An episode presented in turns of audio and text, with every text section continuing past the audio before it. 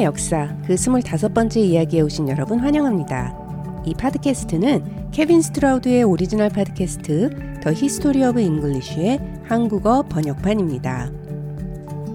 지난 시간 우리는 로마의 역사학자 테시터스가 전하는 기원을 전후하여 유럽 대륙에 살고 있던 초기 Germanic족들의 모습에 관해 알아보았는데요. 이번 이야기에서는 그들의 신화와 종교에 대해 알아보고 이것이 현대 영어에 어떤 영향을 끼쳤는지에 대해 살펴보겠습니다.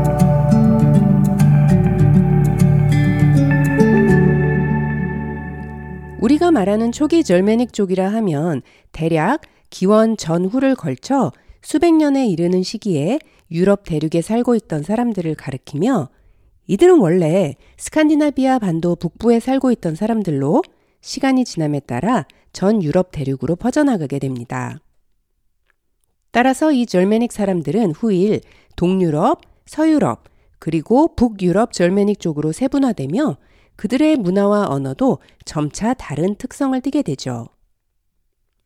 현대의 북유럽, 영국을 비롯한 서유럽, 그리고 동유럽 등에 살고 있는 사람들이 이러한 초기 절메닉 부족의 후손이 되겠습니다.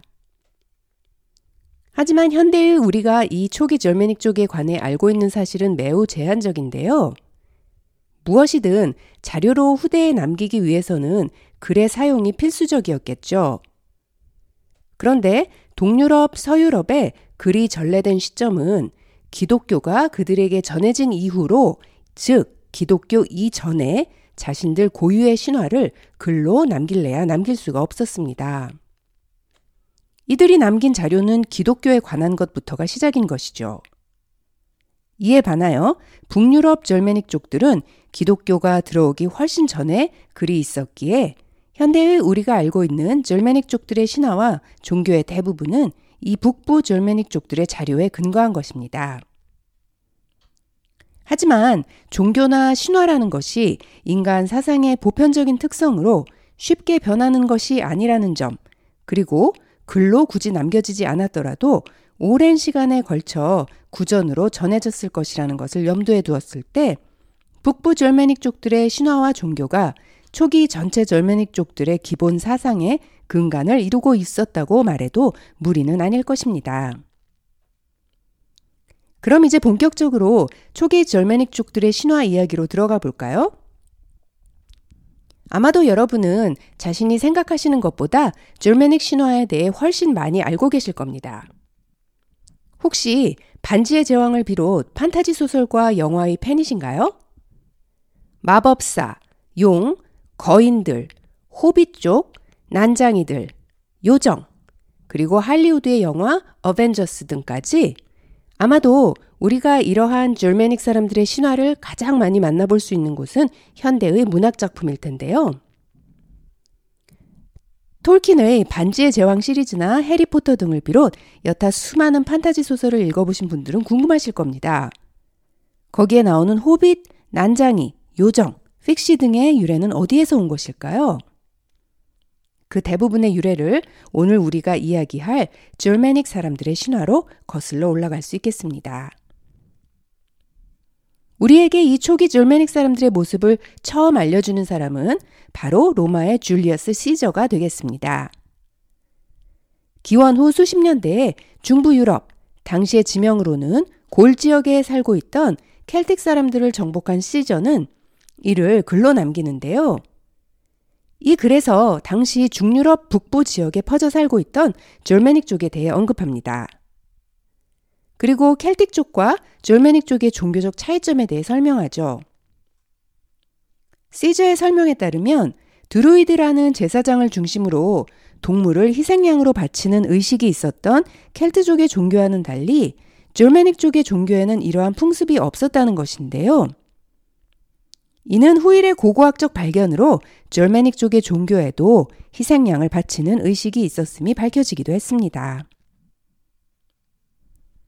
이제 절메닉 사람들에 관련된 다음 자료는 지난 시간 우리가 살펴본 로마의 역사학자 타시터스의 줄마니아라는 책이며 최초의 자료인 시저의 글로부터는 150여 년의 시간차가 있습니다.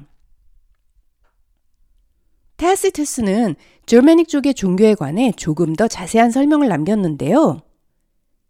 그에 따르면 졸메닉 사람들에게 가장 중요했던 신은 우오든 혹은 오딘이었습니다. 스칸디나비아 반도 지역의 Old Norse, 즉 바이킹의 언어로는 오딘, ODIN, 그리고 앵글로 색슨 쪽의 언어로는 W sound가 있는 WODEN, 워든이라 불리었는데요. 현대에는 두 가지 표기가 모두 맞지만 우리는 영어식 표현인 워든, W-O-D-E-N으로 칭하도록 하겠습니다. 로마의 사람들은 자신들에게 가장 중요한 신이었던 머큐리에 비유하여 이 워든을 Germanic 쪽의 머큐리라 불렀죠. 로마인들은 머큐리의 이름을 딴 날인 Mercury's Day가 있었는데요. Germanic 사람들도 이를 본따 워든을 기리는 날인 Woden's Day가 있었으며 이것이 현대 영어의 수요일 Wednesday가 된 것입니다. 고대 사람들에게 신의 노여움을 사지 않는 일은 생존이 걸린 중요한 문제였을 것입니다. 따라서 신의 뜻을 점쳐볼 수 있는 여러 방법들이 있었는데요. 테스투스의 이야기에 따르면 줄메닉 사람들은 이러한 점술로서 casting lots, 즉 현대의 제비 뽑기와 비슷한 의식이 있었다고 하죠. 이는 나뭇가지를 여러 갈래로 쪼개 각각의 다양한 표식을 그린 후 천에 넣고 흔든 후 무작위로 세 개를 뽑아 이러한 조합을 제사장 내지는 점쟁이가 신의 뜻으로 해석하는 방식이었습니다. 이러한 제비 뽑기에서 제비에 해당하는 쪼개진 나무판을 Germanic 언어로는 khlutom이라 불렀으며 이는 Old English의 hlot, H-L-O-T를 거쳐서 영어의 lot, L-O-T가 되었습니다. 현대 영어의 lot은 우리가 흔히 알고 있는 주차장, parking lot에서처럼 땅의 일부분을 나타내는 터, 부지 라는 뜻 외에도 제비 뽑기에서의 제비를 뜻하기도 합니다. 이 lot이라는 단어에 1100년대 바이킹의 언어인 Old Norse에서 영어로 전해진 cast, c-a-s-t, 던지다 라는 단어가 더해져 제비를 뽑다, cast lots 라는 표현이 생겨나게 되는 것이죠. 또한 이 Germanic 단어 lot은 프렌치와 이탈리아어로 전해지며 복권을 의미하는 lottery, L-O-T-T-E-R-Y, 그리고 로또, L-O-T-T-O 등의 단어를 파생시키죠. 모두 본인의 노력이 아닌 운에 의존한다는 점에서 그 맥락이 같다고 하겠습니다. 이렇게 casting lots, 즉 제비 뽑기로 점을 치는 방법 외에도 줄메닉 사람들은 새들의 비행 패턴이나 말들의 웃음, 울음소리를 관찰하는 방법으로 신의 뜻을 예측하기도 하였는데요. 이는 고대의 로마 사람들의 사회에서도 마찬가지로 그들은 특히 철에 따라 다른 새들의 날아가는 모습을 아우스피시스라고 불렀습니다. 초기 라틴어로는 아위스였지만 이는 후기 라틴어에서 avis, A-V-I-S가 되었는데요. 그리고 이 단어 avis, A-V-I-S는 현대 영어에서 비행을 뜻하는 aviation이 되었죠. 지금이야 비행, aviation이라고 하면 비행기를 떠올리지만 이것은 원래 새들의 비행을 뜻하는 단어였던 것입니다. 또한 일찍이 로마인들은 이 새들의 움직임을 나타내는 아위스라는 단어를 보다, 관찰하다 라는 뜻의 spectare 와 결합시켜 사용합니다. 이는 말 그대로 새들이 날아가는 것을 보고 점을 치다 라는 뜻이었죠. 이는 현대 영어의 auspicious, a-u-s-p-i-c-i-o-u-s, 상서로운, 조짐이 좋은 이라는 뜻의 auspicious의 유래가 되었습니다. 고대인들은 또한 하늘의 별자리에도 주목했습니다. 그리고 별자리의 위치에 따라 좋은 징조인지 나쁜 징조인지를 판단했죠. 그리스어로 별은 aster, A-S-T-E-R인데요. 이것으로부터 점성술, 즉 별을 보고 점을 치는 것, astrology가 유래했습니다. 하지만 별자리를 뜻하는 영어 단어 constellation는 라틴어로부터 유래한 것인데요.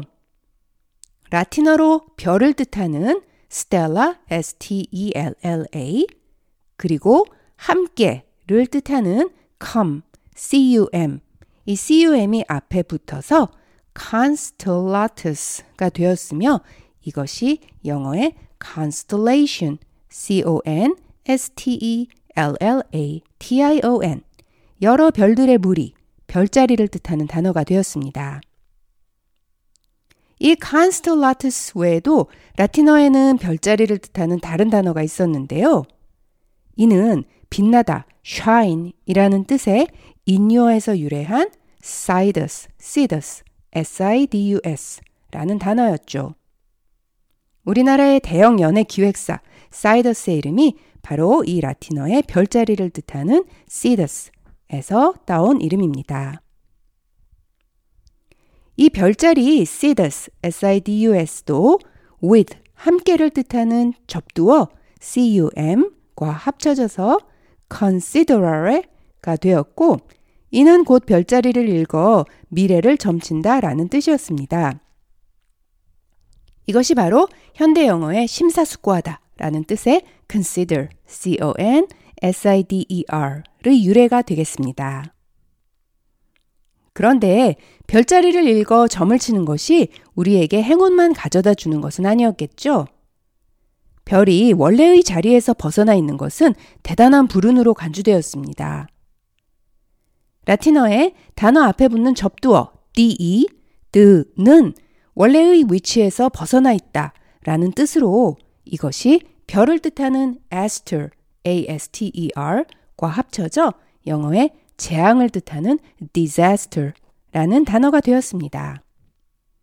별이 원래 있어야 할 자리에 있지 않다는 것은 곧 재앙과도 다름없다고 생각했던 것이지요.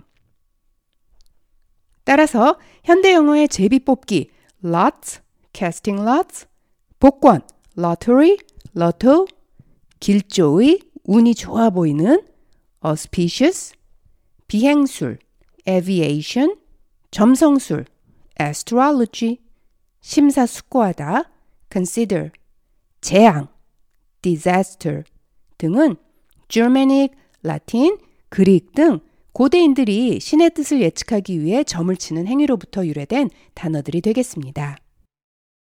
앞서 말씀드린 것처럼 줄메닉 사람들에게 가장 중요한 신은 워든이었는데요.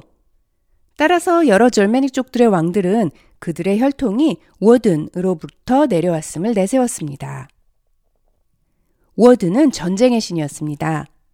많은 줄메닉족들이 다른 부족이나 민족 간의 전쟁을 통해 세력을 팽창시켜 왔음을 생각할 때 이는 이상한 일이 아니었죠.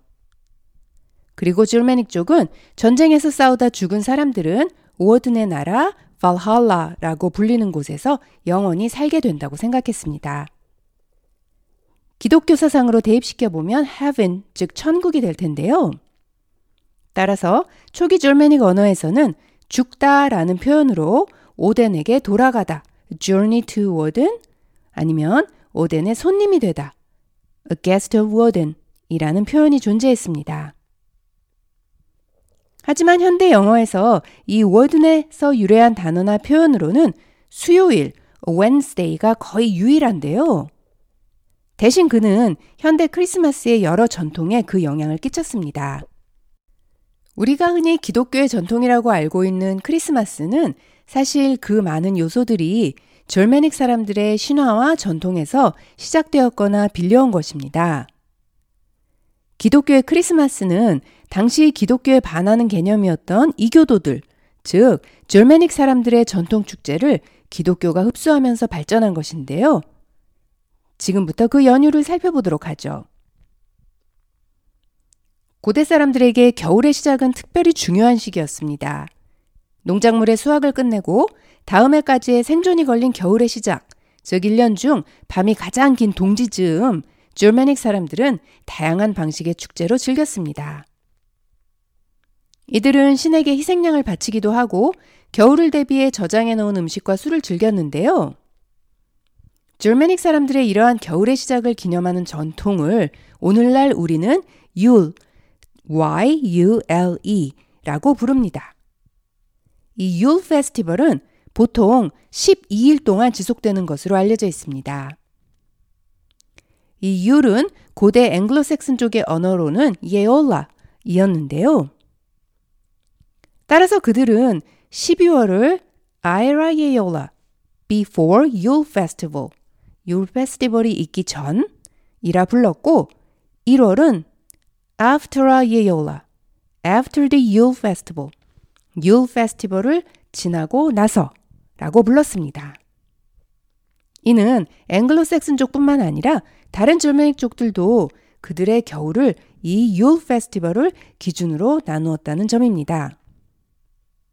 그만큼 줄메닉 사람들에게는 이 12일 동안 지속되는 율페 스티벌은 중요한 전통이었습니다. 그런데 기독교가 중유럽을 거쳐 북부 유럽으로 퍼져나가면서 이러한 절메닉 사람들의 율 페스티벌을 부정하는 대신 원주민의 전통에 자신들의 전통을 융합시키게 되는데요. 그리고 이는 결과적으로 기독교가 원주민의 큰 저항 없이 확장되는데 일조하게 됩니다. 즉 원주민들의 전통이었던 율 페스티벌의 여러 요소들을 기독교의 전통 축일 크리스마스에 수렴시켰던 것이었죠.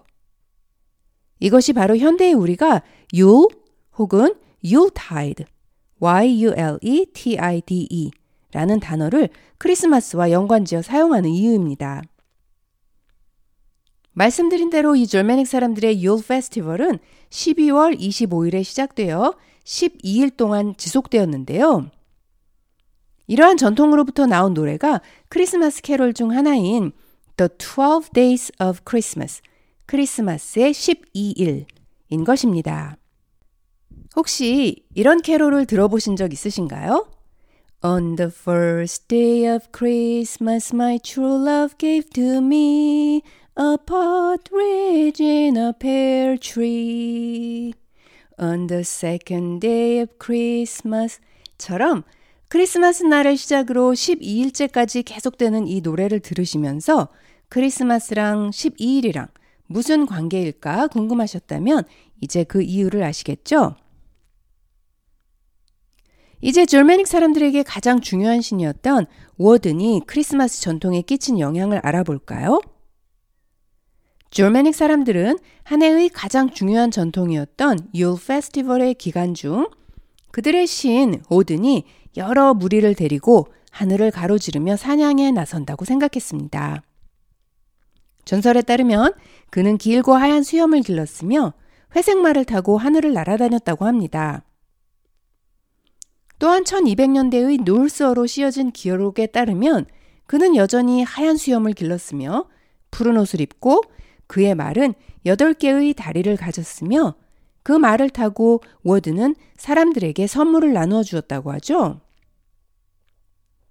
이 모든 요소들은 후일 현대 독일 북부 지역에서 생겨난 Sinterklaas라는 전통에 반영되었는데요.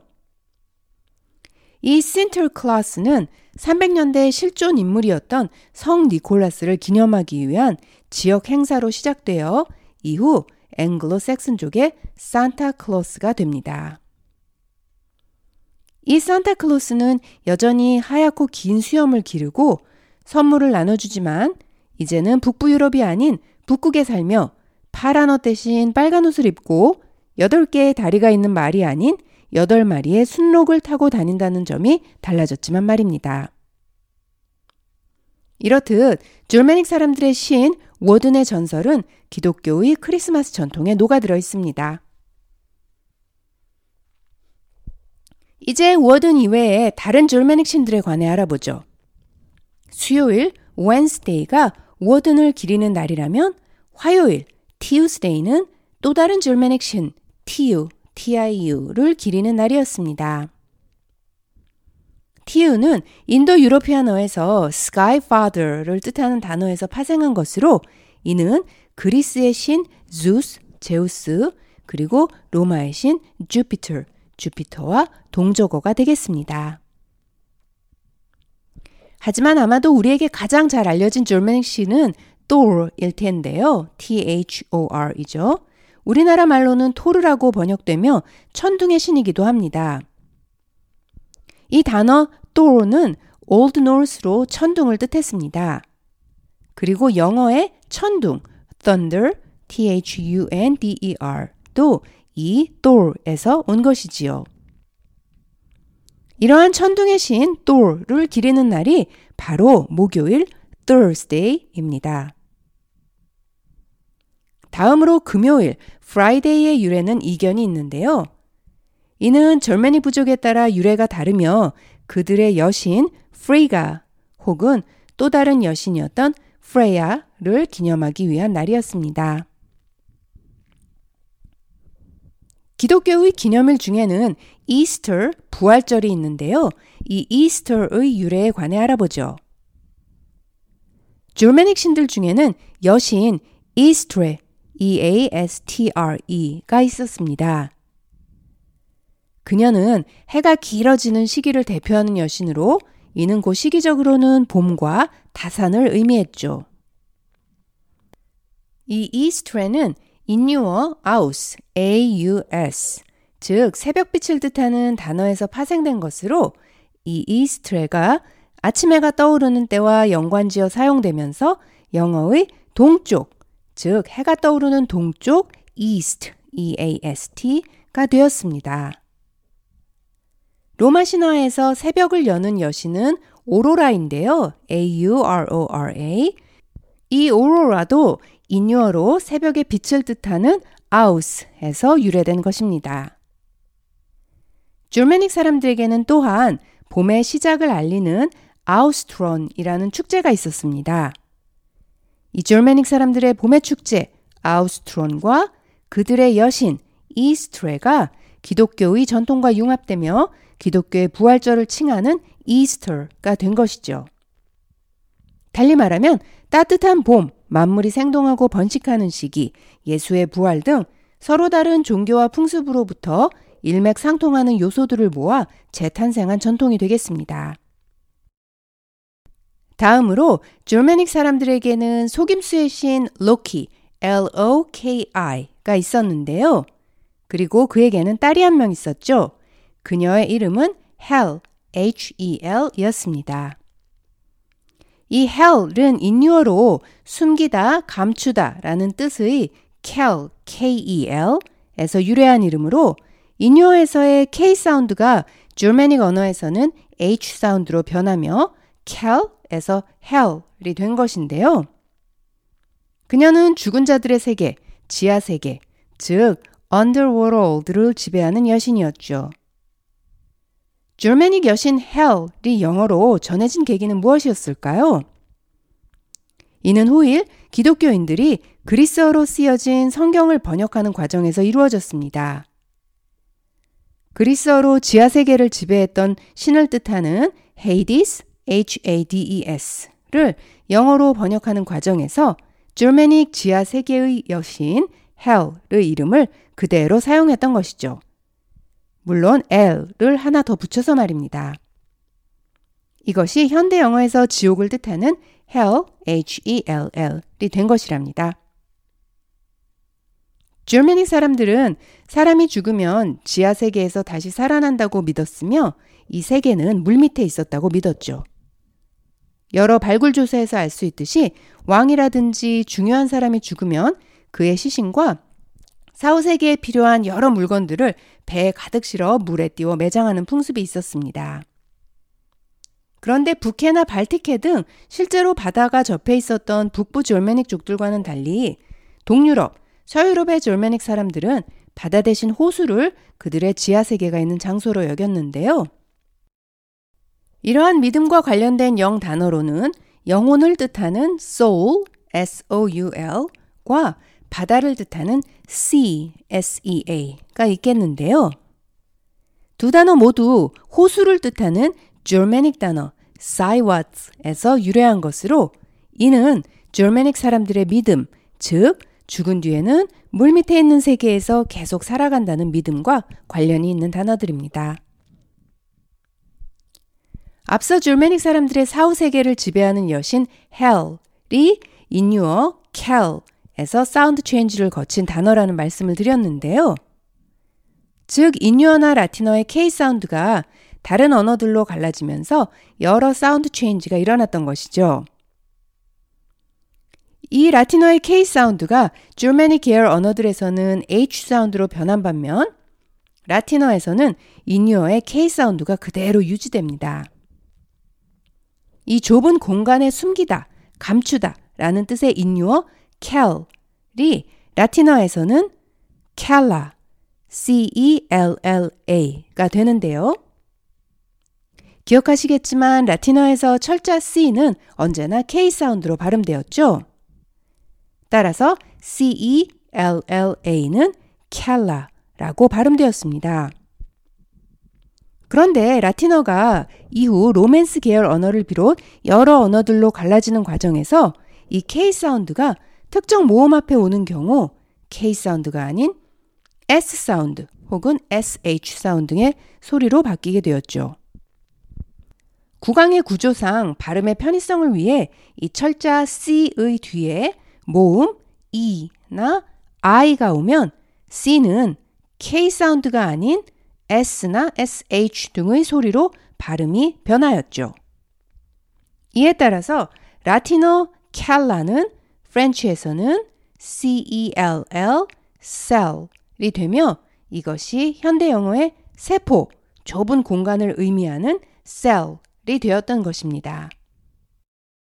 따라서 현대 영어의 세포나 좁은 공간을 의미하는 cell, C-E-L-L과 지옥을 의미하는 hell, H-E-L-L은 인유어로 좁은 공간에 숨기다 라는 의미의 kel, K-E-L에서 유래한 동적어이며 hell은 줄메니거를 통해 그리고 cell은 라틴어를 거쳐 프렌치어로부터 각기 다른 경로를 통해 영어로 전해진 것입니다.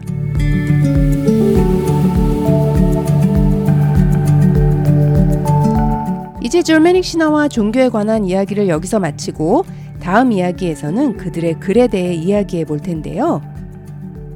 로마인들의 알파벳을 받아들여 자신들의 역사를 본격적으로 글로 남기기 전 줄메닉 사람들에게는 루닉 심볼 혹은 룬스라고 불리는 상형 문자가 있었습니다. 이것에 관해 자세히 살펴보도록 하죠. 그럼 지금까지 청취해주신 여러분 감사합니다. 다음 시간까지 안녕히 계세요.